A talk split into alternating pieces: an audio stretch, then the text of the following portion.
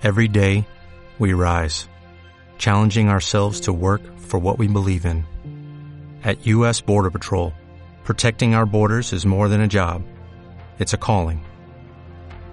Agents answer the call, working together to keep our country and communities safe. If you are ready for a new mission, join U.S. Border Patrol and go beyond. Learn more at cbp.gov/careers.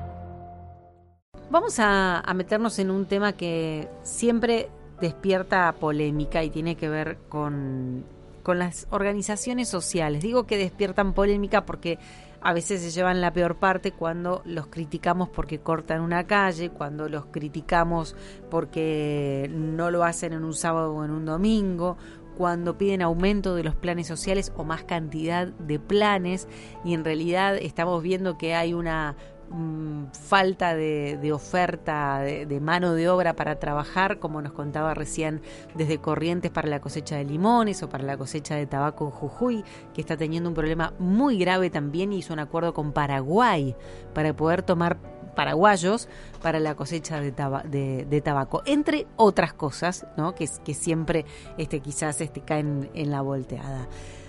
Se supo en las últimas horas que eh, una de las organizaciones sociales, el Polo Obrero, se queda con el 2% del potenciar trabajo, que es uno de los planes este, eh, de los que tienen los beneficiarios, y recauda más de 270 millones de pesos por año.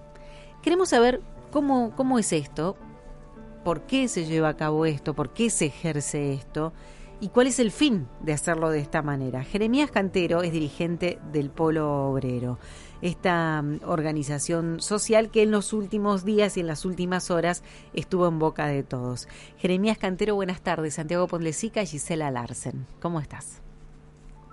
Santiago y Gisela y a toda la audiencia. ¿Cómo estás, Jeremías? Bueno, contanos, contanos esto que decía mi compañera.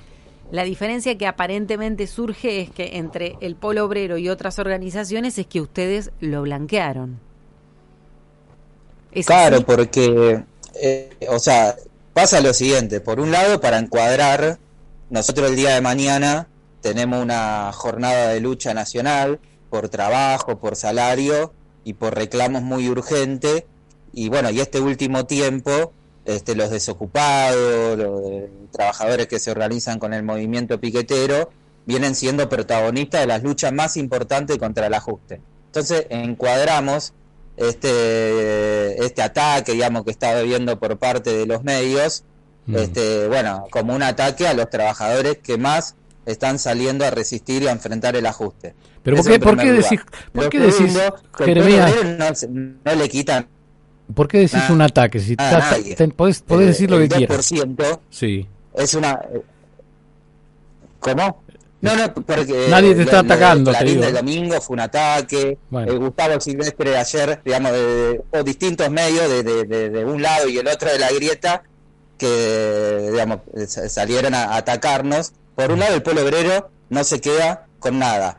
El 2% que, que ponen muchos compañeros es un aporte voluntario que votan las asambleas y que cualquier organización este, que se autofinancia se mm. maneja de, de, esta manera. El 2% sobre todo, ¿saben para qué se utiliza?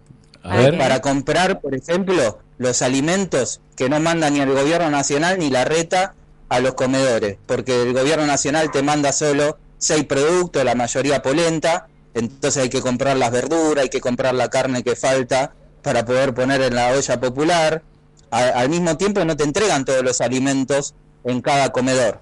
Nosotros, yo este, eh, soy, eh, bueno, coordino los comedores acá en la ciudad de Buenos Aires, tenemos 40, por ejemplo, este, la reta lo manda todo a un depósito central. Después de ahí hay que repartirlo a los 40 comedores. Mm. Y lo mismo pasa con el gobierno nacional, nos manda todo a un depósito central en Patricios y eso hay que repartirlo en 200 comedores de toda la provincia de Buenos Aires. Mm. Los fletes, ustedes saben que sale mucha plata. Entonces, ese 2% se utiliza para pagar el flete, para comprar la verdura que no manda ni el gobierno nacional ni el gobierno de la ciudad, para comprar la carne, para pagar la garrafa, que ahora está aumentando. Es decir, cualquier organización este, se autofinancia. Incluso alguien, eh, alguien revisó, por ejemplo, qué hace la iglesia con el diezmo, cómo se financia, la, por ejemplo, este, la peregrinación de Luján. Este, nadie la, la peregrinación, no, no, no, pero... tienen el diezmo, sino que a veces reciben hasta subsidios por parte este, del Estado. O una, un sindicato también, cualquier sindicato y, ahí lo al, al sindicato lo pondría en otro en el sindicato lo pondría eh, Jeremías al sindicato lo pondría en otro lugar la iglesia hace su ayuda a través de aportes solidarios de la gente. Eh, lo que nosotros estamos preguntando, y parece muy bien que ustedes expliquen que estos 270 palos, lo que sea, en qué se gasta este fenómeno. Eh, esa, esa no es un ataque, es preguntar si alguien te atacó y te dijo te dijeron que se choreaban los 270 palos, está mal. No hay 270 palos, este, eh, no, no se recauda eso de ninguna manera. Digamos, esta recaudación sí. este, la hace cada comedor. El cálculo que, que es no tengo la menor idea ah, de cuánto se ha calculado esto no, ¿sabes qué te en todo el país, porque es, eh, digamos, son fondos que utiliza cada comedor en cada barrio para los gastos que necesita cada comedor y cada barrio. Pero, pero vos no decís que al comedor le llega mercadería, no le llega el dinero. No, no, o sea, son los comedores son los que recaudan, los compañeros que se organizan, que asisten al comedor y dicen, bueno, por un lado tenemos que tener un comedor, así que tenemos que pagar el alquiler. En segundo lugar, como el gobierno nacional no, no me manda los alimentos a mi comedor, me los manda directa, me los manda solo a un depósito central en Parque Patricio, tengo que pagar el flete. Entonces también tengo que juntar para el flete. Y además como los alimentos que voy a ir a retirar no eh, son solo algunos alimentos secos, la mayoría polenta, harina, este, vamos a tener que juntar donaciones, ver cómo compramos los alimentos que no, que no nos mandan el gobierno nacional. Perfecto. pero... El comedor, y, no, y, a veces no les alcanza ni siquiera con este aporte voluntario.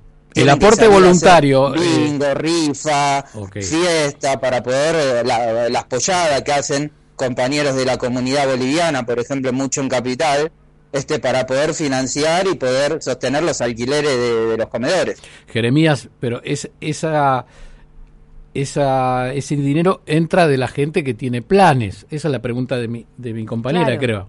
¿no? E, Son más o menos 400 y pico de pesos que sacan de, de, su plan que cobran y se los dan al que administra el comedor para formar parte de este fondo que a ustedes después los ayuda al flete, para pagar el flete, para comprar verdura o para pagar otras cosas. ¿Es así? O sea, eh, es un aporte voluntario. Sí, sí, yo te entendí, pero... que tiene un plan, el que no tiene un plan, este, digamos, el que tiene un plan o el que no tiene un plan, digamos, en el polo obrero se organizan muchos compañeros que tienen programa, también que no tienen plan, y últimamente están viniendo a los comedores compañeros incluso que tienen trabajo, incluso que tienen trabajo en blanco, pero que el salario no les alcanza para nada y una de las comidas al día no la pueden cubrir. Y todos hacen su ayuda como pueden para poder sostener eh, bueno todo lo, la organización. que nos hace cargo el Estado. ¿Cuánta gente reúne el polo obrero, Jeremías? No voy a sacar la cuenta, no, no es para sacar la cuenta, es para, para saber más o menos cuánta gente está en una organización social, porque es algo que nosotros, por ejemplo, vemos cuando se organiza un piquete, pero vemos a todas las organizaciones juntas. No tenemos idea de cuánto corresponde más o menos a cada una de las organizaciones. En el caso del Polo Obrero... Y hemos tenido movilizaciones en todo el país de 100.000 compañeras y compañeros sobre todo este último tiempo, mm. este, con el crecimiento del hambre y la miseria, son cada vez más este, trabajadores desocupados o con trabajos este, precarios este, que ven la necesidad de tener que organizarse. Mm. Jeremías, ¿cuánto crees que ganan eh, ustedes haciendo estos, estos piquetes, esta paralización de la ciudad? Eh, porque también esto molesta a la gente que va a laburar, ¿no? ¿Cuánto ganan? De, solidaridad con la gente y cuánto en contra, porque lo que vemos nosotros, perdóname, te lo digo como, como un ciudadano común. Olvídate que estamos hablando, o no te olvides, soy un hombre de medios también, pero realmente es la gente enojada porque están cortadas las calles y que el gobierno no le da bola.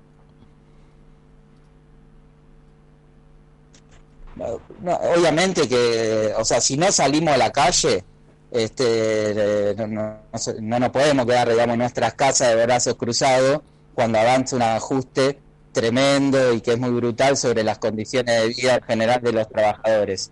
Este, en la marcha federal tuvimos el apoyo de sectores de trabajadores que vieron con simpatía nuestra lucha, porque la consigna que levantamos tenía que ver con salario, con trabajo, que tienen que ver con reclamos que afectan al conjunto de los trabajadores. Y, estamos en un país que está en una situación de conflicto y que cada vez va a haber más luchas y cada vez más, movilizaciones.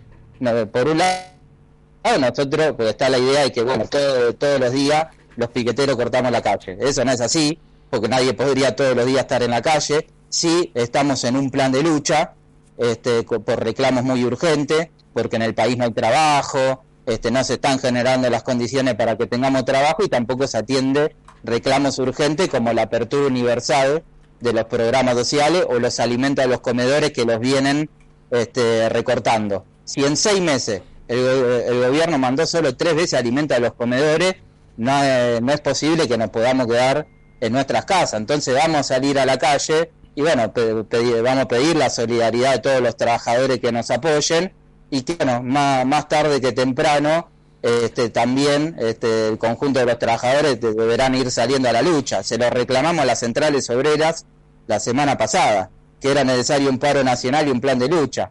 Hoy en día no tenemos una situación de que todos los trabajadores están luchando, no porque no quieran, sino porque las centrales obreras apoyan al, este, al gobierno. Pero tenemos un paro muy importante de los trabajadores del neumático, hubo luchas de los docentes en la provincia de San Juan y de La Rioja, en Misiones, entonces, poco a poco, no solo los desocupados somos los que estamos en la calle enfrentando en el ajuste.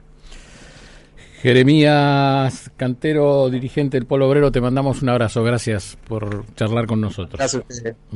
Muchas gracias. Bueno, mucho para mucha información para procesar más allá de,